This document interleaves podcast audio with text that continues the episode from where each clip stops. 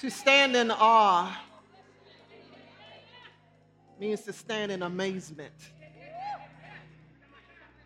It means witnessing something or experiencing something that you've never seen before. And then to add to that, it means I don't even know how you did it. I don't even know how you made this come to be. So I stand in amazement. Pure amazement. And it sounds like so many of you have been amazed by the things that God has done for you. How many of you are amazed by the things that you have seen God do? And it not necessarily was for you, but you see what He has done for someone else, and you just stand in awe. Come on, let's give Him another praise for being an amazing God. An amazing God. Tell your neighbor, he's amazing. He's amazing. He's amazing. He is amazing. Let us pray. Dear Heavenly Father, we just want to thank you. God, you preach through the, the ministry of music. We thank you for reminding us about the power of your blood that was shed by Jesus Christ. We Thank you for reminding us that no matter how high we go or how low we fall, your blood reaches wherever we are. Thank you for that reminder, dear God. Thank you. It reminded us how that blood washed us white as snow. We thank you, God, for, for, for your ministry of music and reminding us of our, how awesome you are so awesome that we are often left speechless because we are totally amazed as to how you move. And so, Lord, we thank you, we give you glory, and we give you honor. And now, God, as we come to this time of your worship celebration, as we come to this time of sharing your word through the preach word, I pray, dear God, for a fresh anointing, a fresh, a fresh anointing, a, upon this message, a fresh anointing upon me, your vessel, because I cannot do anything without you. Please guide, lead, and direct. I pray that you prepare the hearts and the minds of our congregation as we sit to, to hear your word. So we thank you and we praise you in Jesus' name. Let the church say, Amen. Amen. Amen. If you would turn with me, please um, to Proverbs, the 13th chapter, verse 22. I'm just going to read one verse. It's Proverbs 13 and 22.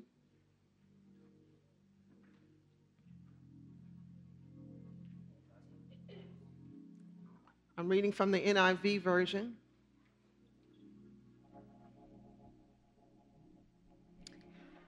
And it reads A good person leaves an inheritance for their children's children but a sinner's wealth is stored up for the righteous. So, when I look at the first part, the A part of it, a good person leaves an inheritance for their children's children.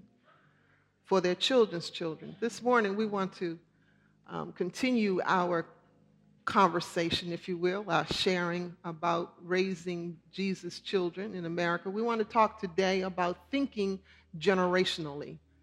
Thinking generationally. You may be seated. So we're just going to talk today. This is not, um, as you know, these last couple of messages, they're not, um, we just having a conversation. Amen? We want to have a, a, practical conversation, but it's an essential conversation because it, it, it will greatly impact our children's future. And since we have the sole responsibility that God has given us the responsibility of training up our children in the way that we should go, then we have to be prepared, as you will, and doing what we need to do to get our children on track. And as I had shared before, we there are obstacles that we do need to deal with, particularly because we are a people of color. But when it comes to thinking about generations, the Bible has a lot to say about how God thinks and speaks generationally.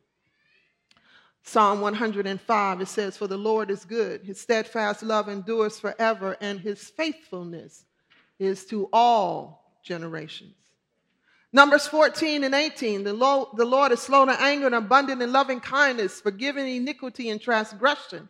But he will by no means clear the guilty, visiting the iniquity of the fathers of the children to the third and the fourth generation, meaning that if we don't straighten some stuff out as parents, it passes on to the next generation. Certain behaviors can pass on to the next generation. Psalm 103 17 says, But the mercy of the Lord is from everlasting to everlasting on those who fear him, and his righteousness to his children's children. Psalm 78 and 3 and 7 tells us that we are to declare this, that, to tell the coming generation the glorious deeds of the Lord, that the next generation might know them, the children yet unborn who should arise and tell them to their children. So God identifies, He speaks to us and He, he identifies um, uh, generationally, He identifies Himself as a multi generational God. He is the God of Abraham, Isaac, and Jacob. He instructed Moses to tell the Israelites, This is my name forever, the name you shall call me from generation to generation.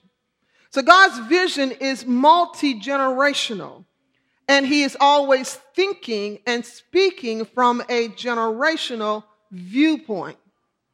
And therefore, when God speaks to us, when He is guiding us, when He has delivered us out of some things, when He has given us revelation about, about Himself and about certain situations, He is not only just talking to you, but he's talking to and what he has done is not just for you, but it's for you and your children and your children's children because your deliverance is just not about you, it's about those who follow you.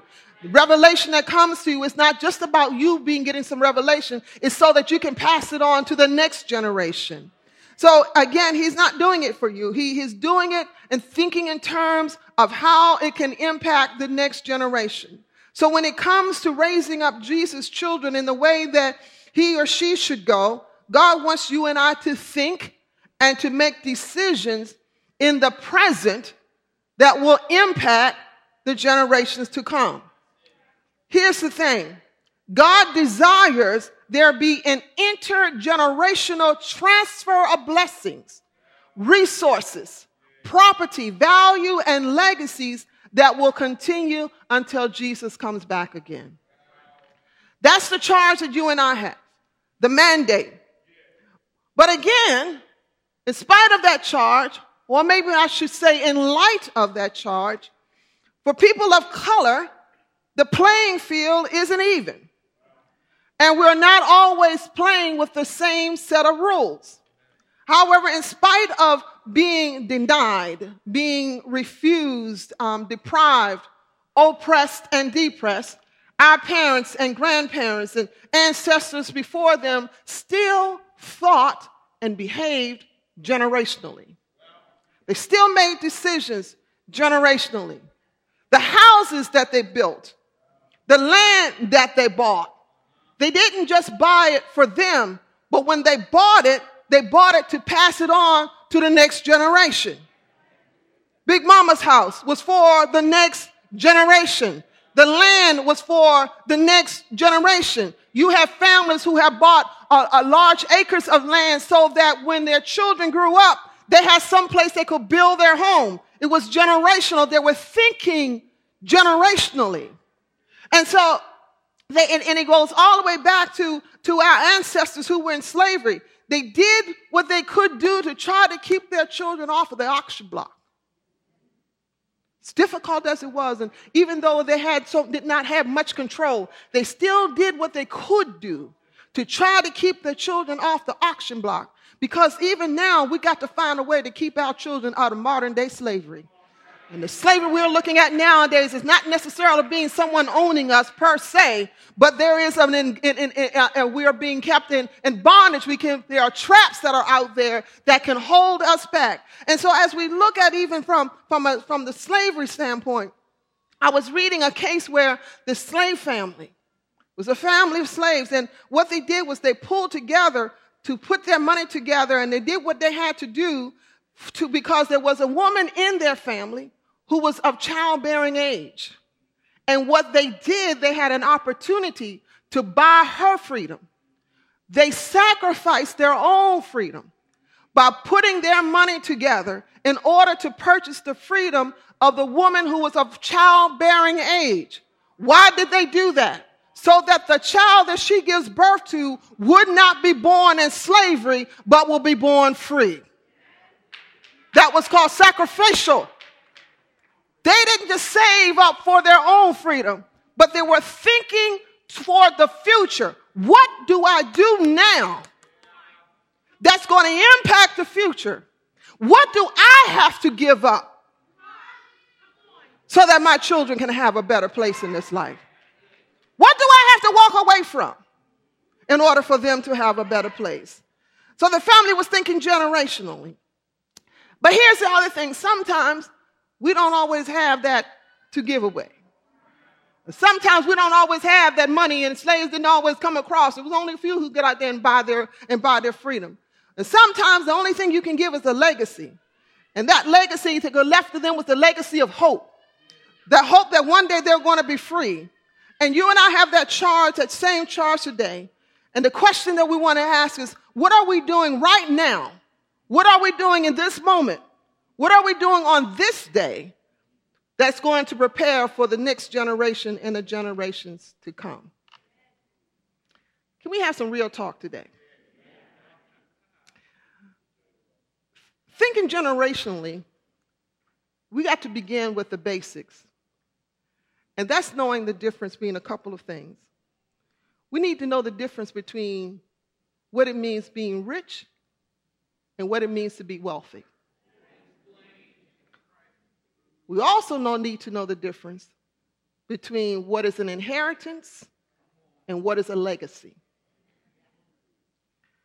When we get these basics down, it will help us and we create a platform for us as we, as we, make, as we make decisions, not only for ourselves, but for our children and for our grandkids.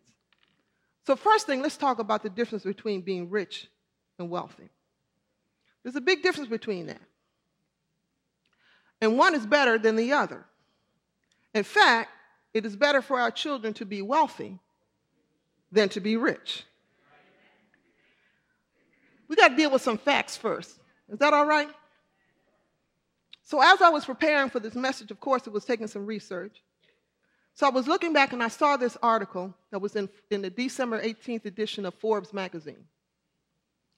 And it said this The historic impact of racism and slavery in the black community continues, continues to have a long lasting effect on the economic growth of African Americans. Catch this part. It will take the African American community 228 years to close the wealth gap between whites and blacks. 228 years to close the gap. However, and I'm just throwing this part in, however, even though we're that far behind, let me get back to the article. Although we are still struggling financially, we, African Americans, are still spending money and currently have a $1.2 trillion buying power. We are driving, we are the leading consumers we are buying stuff. So, in light of the fact that black buying power comes stems in part from this, our buying power has increased from a couple of things. Number one, there are more black owned businesses, as well as there has been an increase, if you will, um, in education among African Americans which in turn going to lead to a higher income. So we're making more money. We're being more ed- better educated. But in spite of all of that, there is still an historically high unemployment rate. So we still have a high unemployment rate. Even though we have a high unemployment rate, where a number of our members in our community are not employed, we are still at the top of the charts of buying stuff. I need y'all to let that sink in for a minute. In other words, we broke.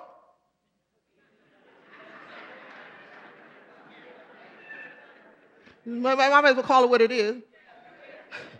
We broke, but we're still spending money. so you wonder how that could be. There's a difference between rich and wealthy. So now I want to talk about the rich people. I still need you to keep what I just said in mind, but now we're going to move over to the rich people. The rich people are the ones who got some money. They drive nice cars, live in good homes, nice homes, wear the best clothes. I mean, you know, they just be ragging. Got the latest technology, whatever comes out with Apple or whoever, they got that, they, they got it, they're on it. However, with rich people, if you look at their checkbook, you'd be surprised that they're living paycheck to paycheck. $100,000 jobs, but you're living paycheck to paycheck. And they're carrying a whole lot of debt. And because they're using their money on expensive homes, expensive cars, expensive clothes, and we're digging ourselves in debt. Rich, but we're in debt. That just sounds like it shouldn't, shouldn't work, right? It just sounds like it shouldn't go. And, and, and, and, and, and they find themselves carrying very little if any, savings for any kind of emergency. I mean, know, ain't nothing worse than all of a sudden you need a new set of tires. And you weren't even factoring that into the, you weren't even trying to go there. So, rich people can have a lot of money, but they can be broke and in debt.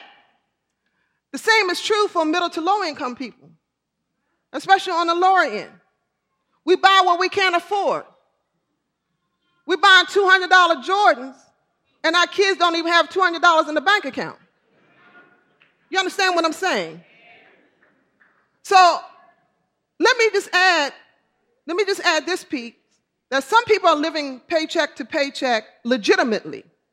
And what I mean by that, they may have had a loss of job, there may have been a reduction in hours, there could have been an illness that set them back. You know, sometimes things do pop up you don't have any control over and that can put you into a, a position where you're living paycheck to paycheck. I'm not talking about them people today. I'm talking about living paycheck to paycheck, and it's nothing drove us there, not in an emergency or anything. It was, comes from how we use our money. So for, for a rich person living paycheck to paycheck, or a person spending money on what they can afford, what they're doing is all about buying things. It's all about possessions. It's all about appearances. I remember back back when when when this show first came on, the Real Housewives of Atlanta. Y'all remember that? I think they're still on. I'm not sure. When they first came on back in the day, when they first came on, three out of the four of them ladies were struggling financially, but they were living large. Amen. They were living, they were living large. They, they were in these big, beautiful homes. They were driving these nice cars. They were, they were always going out to eat somewhere and they were always having dinner somewhere. Always had their little glass of wine and they were just, they were just hanging out and, and, and they always had the designer clothes. And so when you look at the fact that they were, had these beautiful homes and living large, but were still broke, it means one or two things. Either they didn't know how to manage their money or what they were doing, they were using their money overspending in an attempt to keep up an image and to boost their self-esteem. It was one or two things. You don't know, either you don't know how to manage it, or I'm buying because I want to impress people. I'm buying because I want people to think I'm doing well. I'm buying and, and, and because I want to have a certain image and it makes me feel good when I can have the best and wear the best, even though I'm broke. So that's what was happening to them. So this, what this means is being rich doesn't mean you can't go broke. Being rich um, doesn't mean you are not overwhelmed by debt and it doesn't exempt, being rich does not exempt one from living paycheck to paycheck. So being rich is not the thing. What we need to train up our children that it is better to be wealthy than to be rich. Now, what is the difference about that? Being wealthy isn't about how much money you make, it's about how much money you keep. That's the difference. It's not how much money you make, it's how much you keep. You can have a person making $60,000 and somebody making $100,000, but that $60,000 one could be wealthier than the one who's making 100,000. It's a matter of what you keep. It's what you hold on to. So it means, uh, it means having your money make money. How many of you would like to have your money make money? Yeah. You want your money to make money. You want, you want it to, you want, you, you want your money to be making money while you're sleeping. While I'm sleeping. Wealth is measured in time. Wealth means you being able to enjoy the things you want to do and without worrying about whether or not you're going to have enough money to pay BG&E. Wealth means that if I have to miss a few days from work, I'm not going to sweat it because I got an, I got some I'm covered because I'm not living at the maximum of my earnings. So, well managed money, well managed money to give you options. How many of you know, y'all know, money gives you options. Right? The more money you have, and if you're managing right, you got more options. You can choose, you, you have more option to where you're to live. You have more option as to what you're to drive. You have more option as to where you go. You have more option as to where your children are going to be educated. Because money gives you what?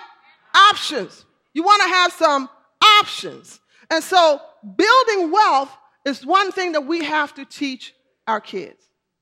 All right, so I'm going to move into some more real talk. Y'all with me? I told you wasn't going to shout off of this, okay?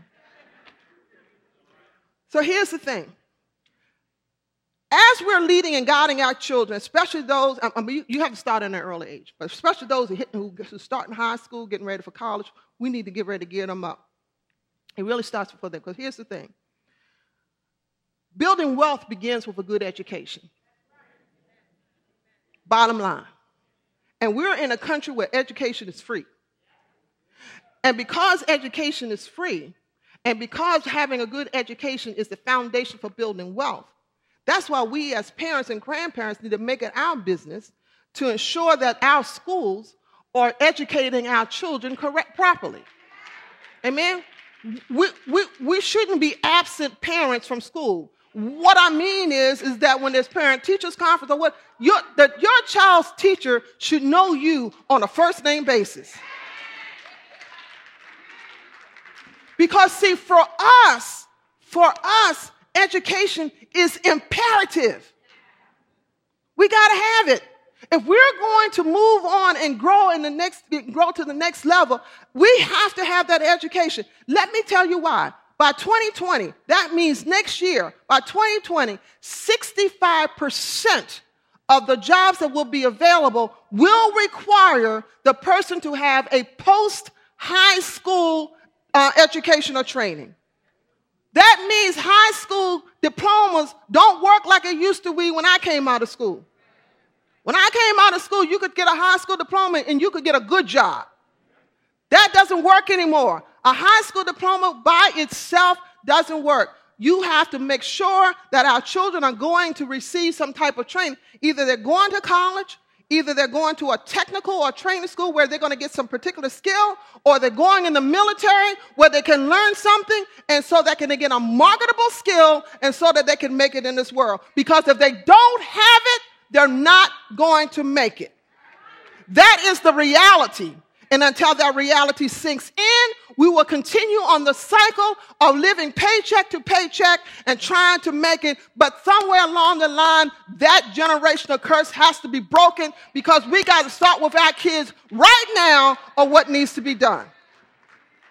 On what needs to be done. Let me just put up a few figures so that you know. Right here, living in Anne Arundel County, I want to give you some realities here. Anne Arundel County is one of the most expensive counties in the, in the, in the state. And when I was looking, I think it was running like 18, 19 nationally. That's saying a whole lot. So, I want to show you something. I want to show you some figures for uh, um, a household. Now, since the majority of households are now single with children, I want to give you what it needs in order for you to make it. Do we have my numbers here? First one. You see what that says? One adult with one child need to make at least $28.85 per hour or $60,000 a year. That's one adult, one child. In order to make it to live, that means living in Anne Arundel County means you, you're going to be paying for um, child care, and, and everybody who paying for child care, my heart goes out to you. It really does. It goes out to you. You got to pay for child care. That means you are able, having making this amount of money means I am able to support myself without outside support. Without outside support. I don't need WIC. I don't need, I, I don't need a daycare voucher. I don't need any of those things. I can take this and I can make it. That's one child. Now, if I have two children, the number up $33.21 an hour. Now I need to make $69,000 a year. Let's do one adult and three kids.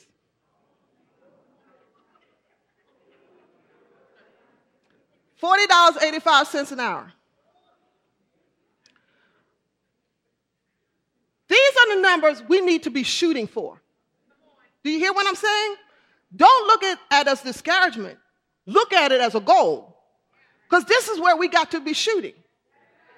This is where we got to aim our children that if you're going to make it, this is where we need to land. And it can't be just driving around. You got to have a plan so that you can land where you need to land. And, and, and, and these are the figures for 2018. By the time the child graduates from high school, what is the number going to be? That's just 2018. I hope you're getting the picture that we have here. But here's the other thing too often we end up struggling or in debt because we don't have the training. We don't, have the, we don't understand finances. We don't have the training. We don't have the, the education, if you will, or the training for a well paying job. We don't know how to manage our money. Or, and or, and we're starting our families too soon. I, I can speak to that one. When you start your family too soon, even as married couples, you can start family too soon. Okay? So we started family too soon. But we still, we were still carrying around some debt. All right? We, we were doing crazy stuff. But we thought we was being adults. We didn't know we were being crazy. Two car loans, but we getting married, y'all. We ain't got an apartment. We need some furniture. We ain't buy the furniture outright. What did we do? Went on and put it on, didn't even put it on layaway. we going to get a loan. And what threw us in a downward spiral was we were not prepared for the unexpected. And the unexpected was me having to be out of work for like seven months with no pay. The unexpected came earlier than we expected. He's 37 now, but I'm just saying. he used to get disturbed when I say that. It's like, well, you to put that out there, Mom. Because I used to mess with him. I said, you know, you're two years older than what you're supposed to be, you know. he hates it, but anyway. so we, we have to build wealth. But, but let me just throw this in, you know, because we need the education and we need to do all that. But there's still a catch 22 to this thing. Here's the catch 22. So you got the person who said, okay, I'm going to college and I'm going to get the education that I need in order so I can get the job. But here's the catch 22. Now they got a student loan. I'm telling you, I'm telling you, I'm going to tell you, Sallie Mae ain't nothing but a slave master. I'm telling you. I'm telling you, I, I, I honestly, I believe it's a racket. I honestly believe it's a racket. I don't know what is. Somebody need to go up and bust that up. But anybody, who are my student loan people in here? Y'all know what I'm talking about. That wicked evil. It's evil. It's evil. It is. We, just, we need to rebuke it in the name of Jesus. I mean, really. Because here's the thing there's the catch 22. The catch 22 is I need the education, but now I'm saddled with 50, 60, 70,000 dollars that I need to pay back. And then they put this high interest rate on it. And then when I try to go and get it refied through somebody else, I got to still pay the interest to the government. I'm going to tell you it's a racket. I think we need to fast and pray. I think we need to fast and pray. And we need to rebuke that demon Uh, so, so, so how, so it makes it even more difficult for the person, for, for that individual to get ahead because now they got the student loan and the student loan not paid off in five or six years. What is it, 10, 20? 25 years. 25 years. Just think you could be a grandparent by the time you finish paying your student loan. That's crazy. And so do you wonder why people don't want to go get another postgraduate degree? They're not trying to go get their master's because I don't want the loan. So that's the 22. But the thing of it is, we still got to work with it. Amen. But right now, it is what it is. The only advice that I can give is the best way is to do the best you can to not take as much loan out. You know, go to school in state, do what you need to do. I know it may not be the best thing, but you got to kind of work it and try to do what you can do because I'm gonna tell you, it's I believe it's demonic. It is really demonic. But we got to do to take our kids to the next level. So, so, so we need to make sure that we are getting our children getting a good education. That is imperative. That is required. Start preparing now for our children. They got to get a good education. They got to find. That we got to make sure they're staying in school, doing what they're supposed to be doing, working on them grades, do what you got to do. You got to do what you got. You have to do what you want to do. Pardon me. You have to do what you need to do now so that you can do what you want to do later on. The other thing to do is teaching our children wealth. And I know y'all know I'm going to have to go here because it's the truth. It's the fact. It's, it's, it's, a, it's a principle that if we can teach our children while they're young, it will set them up for the rest of their days. And that is teaching our children and showing our children the principle of tithing. It is. Yeah. I, I'm not looking for no big applause on that. But it's the truth. It's the truth. Because God has an economy that is so different from man's economy. God's economy really doesn't make sense. But then again, God didn't ask us to figure him out. He said to do what? Trust him. He just he gives he gives us a way so that we aren't always struggling. There is a way. And and and and and I the reason why I sometimes struggle with bringing and talking about tithing is because I, you know I sense it's like Oh, well, she the pastor, she's supposed to say that. Oh, well, you know, the pastor, they, you know, they're always looking, she and Pastor Queen, they're always looking for some money or whatever the case may be. Pastor Queen is always looking for money, but I'm not.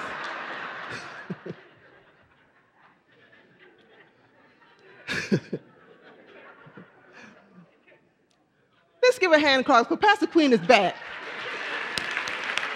He's back I don't know if he's supposed to be back, but he is here. But what, but, but what, it's, it's like this. If someone were to tell you, I know exactly where you can go to get a million dollars, what would you do? You go get it, wouldn't you? Maybe that wasn't a good example because we ain't gonna million dollars give it to you. If somebody were to say to you, if somebody were to say to you, I will protect your income, your finances from, de- from now to the, till, till Jesus come back, what would you say? If he said, I will protect you. If, he's, if, if, if, if said, I will protect you, I will keep you. I will keep you. I, I will bless you. What would you do? He said, if he said I, I will bless you, I will show you some things that you can't even begin to imagine. If somebody were to come to tell you that, what would you do? Would you just say, oh, well, and walk away? What would you do? Would you say, tell me? Wouldn't you? I need y'all stop faking and stop making pretend. Y'all know good and well. You be telling me, show me where the money is. I know you. Yeah, you would. The point of what I'm trying to say is, is that's exactly what God is telling us. He's saying, I can protect you. I can protect your finances. I can cover you that if you lose your job or it's a downsizing. I can help take care. I can cover you if there's a, uh, uh, uh, you're dealing with an illness that's going to take some finances away. I can, I will take care of the devourer over you. Who in the world wouldn't want that? But there is a catch to it. The catch is if you want it, you have to trust him enough to give up 10%. Oh, God Almighty. I'm just saying. That's what he's saying. He said, You got to trust me enough and I will do this for you. But you know what? If you don't, keep struggling. You got a choice. You can struggle with me or you can do it without me. But if we teach our children that principle, if we set them up now, they won't be afraid that when their when their when their salaries increase, that they don't start sweating because now I'm giving the church a whole I'm you know I'm passing a whole lot of money on. You know, it's one thing giving ten percent off of, a thousand dollars. There's another thing giving ten percent off a hundred thousand dollars. Everybody stop looking in, you know, like whoa, wait a minute. Do you follow what I'm saying? Do you understand what I'm saying? Do you agree to what I'm saying? all right, all right. If you said you agree, the Lord heard you. Uh-huh. I got you. I got you. The Lord heard you. all right. But that's the thing is that we, we have to teach our children that because it sets them up. I mean, and how, and this is how they set up. They learn, they learn how to live off less. Because when you teach them how to tithe, they automatically learn how, of how to live off 90% instead of 100%. And then we take it a step further. It's that, okay, you give God his 10%, and now you give yourself 10% to save. And now the child learns how to manage and live off 80% of their income. They are now set up for life. Set up for life because they now have that principle ingrained in them and it has positioned them because they're learning how to manage their money God's way. Amen? Amen. Amen. So, lastly, I want to talk about the difference between leaving an inheritance and a legacy. Leaving an, an, an inheritance and a legacy. An inheritance, an inheritance is, is our wealth to the next generation. Pardon me. An inheritance is passing our wealth to the next generation. It's, it's passing things, it's passing money, resources. It's, it's giving your child a springboard so that our children don't have to start from the bottom financially, but they have something they can build on because they, they because what, what we have left them. And, and, and, it, and it helps them and when we leave an inheritance you know, again, it's, it's giving an eye, it's giving a, a, springboard, it's helping our children to begin in the next generation. A, a legacy is different from an inheritance. The difference between the two is that a legacy is what you put into a child. It's, what, it's the values you put into their lives. It's the things that you teach them. It's imparting wisdom to them. It's, it's, it's giving them something to stand on. How many of you remember, can think about things that your, your parents have said to you and your grandparents have said to you, and you carry it to this day because you remember what they have taught you? That's, that's a legacy. It, it helps to, to guide you. So, an inheritance again is, is money, it's the family house, it's, it's cars, it's the material things. Um, but the, here's the thing about an inheritance an inheritance can run out. You can, you, you, you, you can lose an inheritance, you, you can spend up an inheritance. And we, we know that's true by just in the Bible, look at the prodigal son. he, he got his inheritance and he spent it. He lost all of it. He went back home without anything. And so, so an, an inheritance you can lose, but a legacy you can't lose because it's, again it's not it's not material. Legacy is what you place in that child. Think of it this way. An inheritance is like you giving a child a fish. A legacy is teaching the child how to fish. That's the difference between the two. Teaching our children how. So god calls us to leave both an inheritance and a legacy. And, and it's, it's giving them some roots, it's, it's giving them some wings so that they can live successfully long after you are gone. We want our children to be able to make it when we're not here anymore.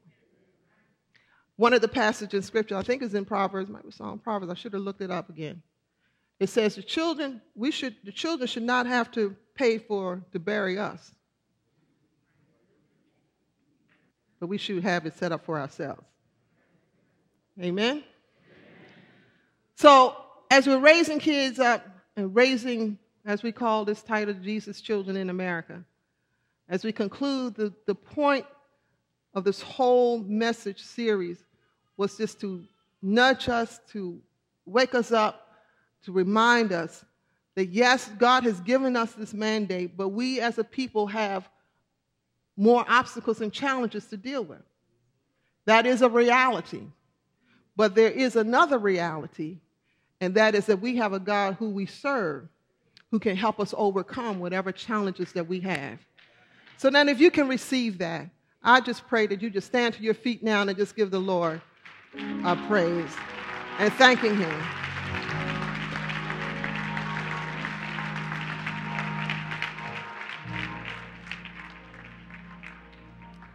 So our decision counselors are coming forward.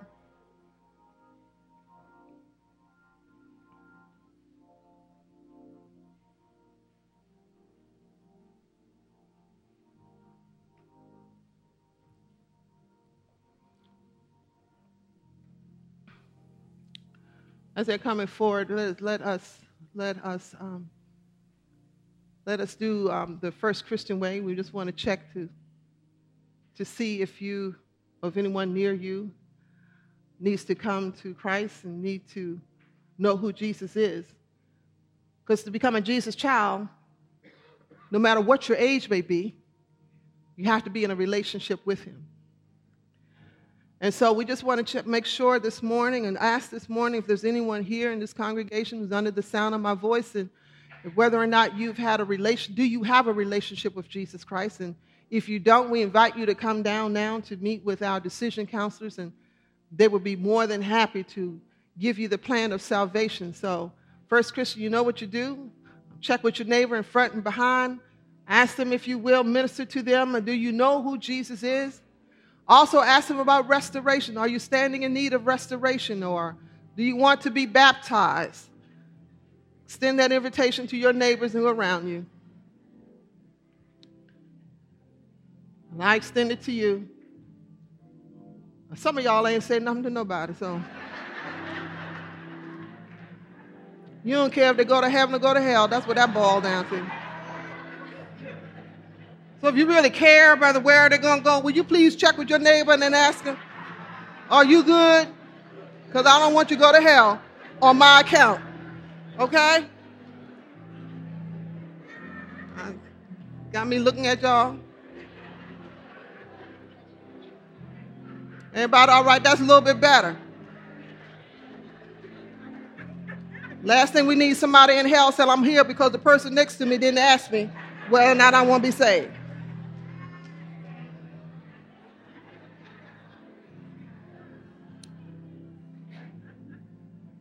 Salvation is a serious matter, though, even though we're joking, it's serious.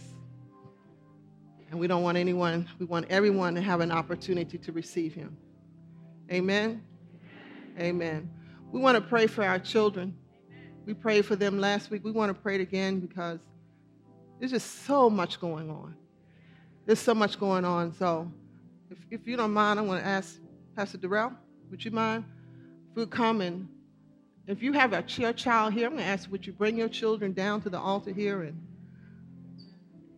and even if you don't have a child, then you just make sure you put that child's name up.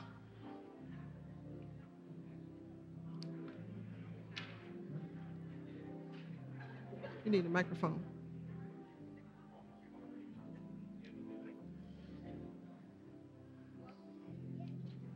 There we go. Amen.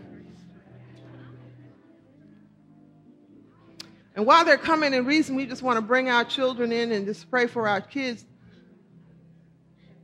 It's because as we shared last week, there's just so much that's in them. Amen. It is it, they are packed with hopes and dreams and visions and but more than importantly, they are packed with destiny.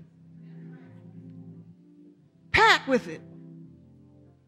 And God has given us this awesome responsibility to help them unpack, help them to discover. But we also need to pray and cover them, watch over them, because there's so many challenges out in front of them, stuff that we didn't used to have to deal with. We didn't have to deal with social media. With so much they have to deal with. And on top of that, then, then we got to deal with what color we are. And that's a reality. But at the same time, as I said earlier, but we serve a God who is just awesome. Equalizer. He's awesome.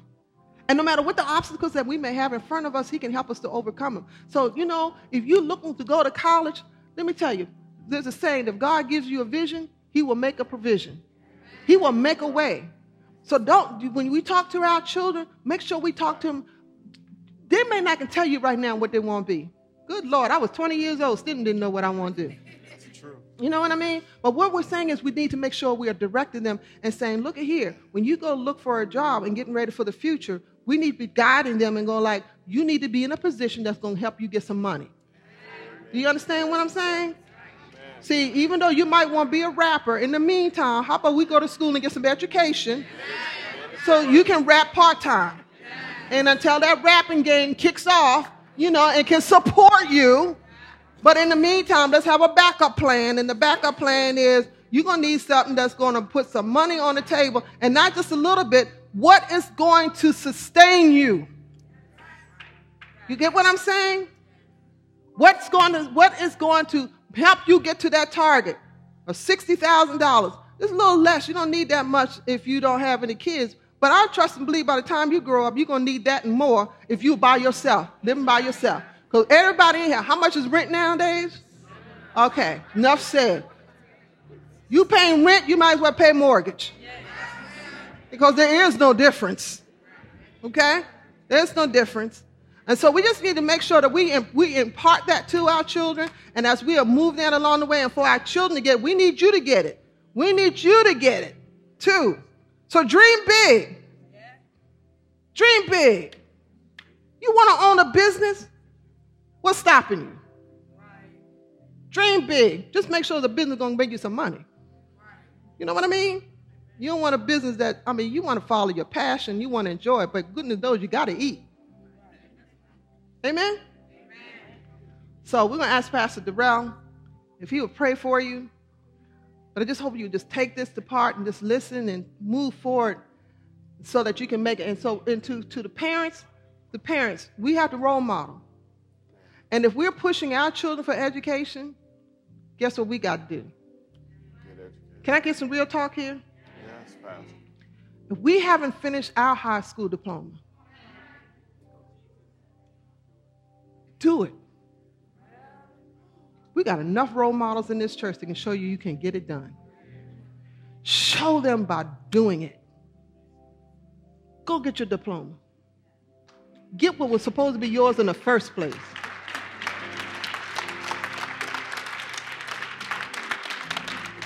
Don't let your age, oh, I'm too old, oh, I'm too that. Don't let that stand in the way. What age you got to do with it? Not a thing. Go get it. You won't go back to school? Don't let me discourage you by student loan.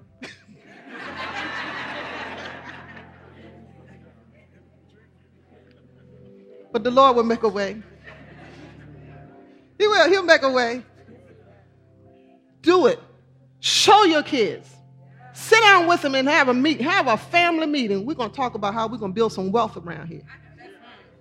We're gonna talk about how we're gonna get out of debt. We're gonna talk about how we're gonna stop living paycheck to paycheck. So that means you might have to give up some stuff. All right? We may not could have HBO. We might just have to stick with just a little stick to just stick in the phone on the TV. We just might have to do what we got to do so that we can do what we want to do later on. Is that all right? All right. Amen. It around.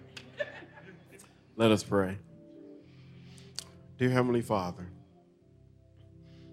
as we look out through this congregation, Lord, we see a lot of young people who have visions inside of them.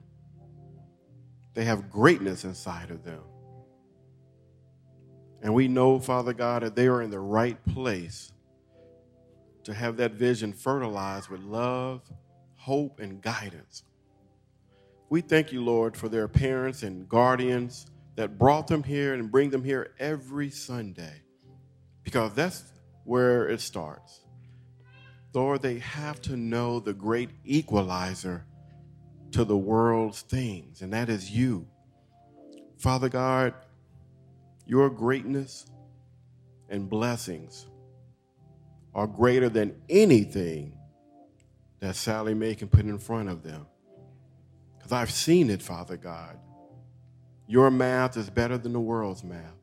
Please, Lord, first of all, let them trust you. Mm-hmm to move in the path that they need to move in. That is the first step. Let them know, Father God, that yes, they will have some challenges along the way, but that's only to make them appreciate what they're going to do in the future. Bless them right now, Father God. Protect them. Keep them, Father God, on the trail that you have destined them to go on. Help us as parents to realize, Father God, that we can pray only so much. But they have to walk those tough paths mm-hmm. because that's why they're going to appreciate it when they get there. Keep them safe. Father God, whatever the enemy has for bad, turn it into good. Let them use social media, Father God, not for negativity, but for research to look at positive stories, to read about young eight year old homeless boys who are winning chess championships. Yes, yes, yes. This is the reality that is out there before them, Father God. Let them grab hold to those stories and let them know that that is them. Mm-hmm. Not can be, that is them. You have called them, Lord. You said in your word in Jeremiah that you have a path for them. So they are already successful. So just help us to move them in the direction that you have already called them to go in. Lord, continue to give favor on their parents and their guardians. Yes, Allow them, Father God, to have that same mentality, Father God, that our generational slave great great grandfathers and grandmothers had, that they would sacrifice just for the sake of the next person coming up. Let that type of love continue to flow in this church with these guardians and these parents, Father God, because that's what it's going to take. Yes, Lord. And then, Lord, we thank you in advance for all of the testimony that we will hear, that we will celebrate, because we know that your word will not go void, Father God. We will see the reaping of all of the harvest for everything that these young people will do moving forward. Lord, we love you, we thank you, and we praise you. And it's in Jesus' name we pray. Amen. Amen. Amen.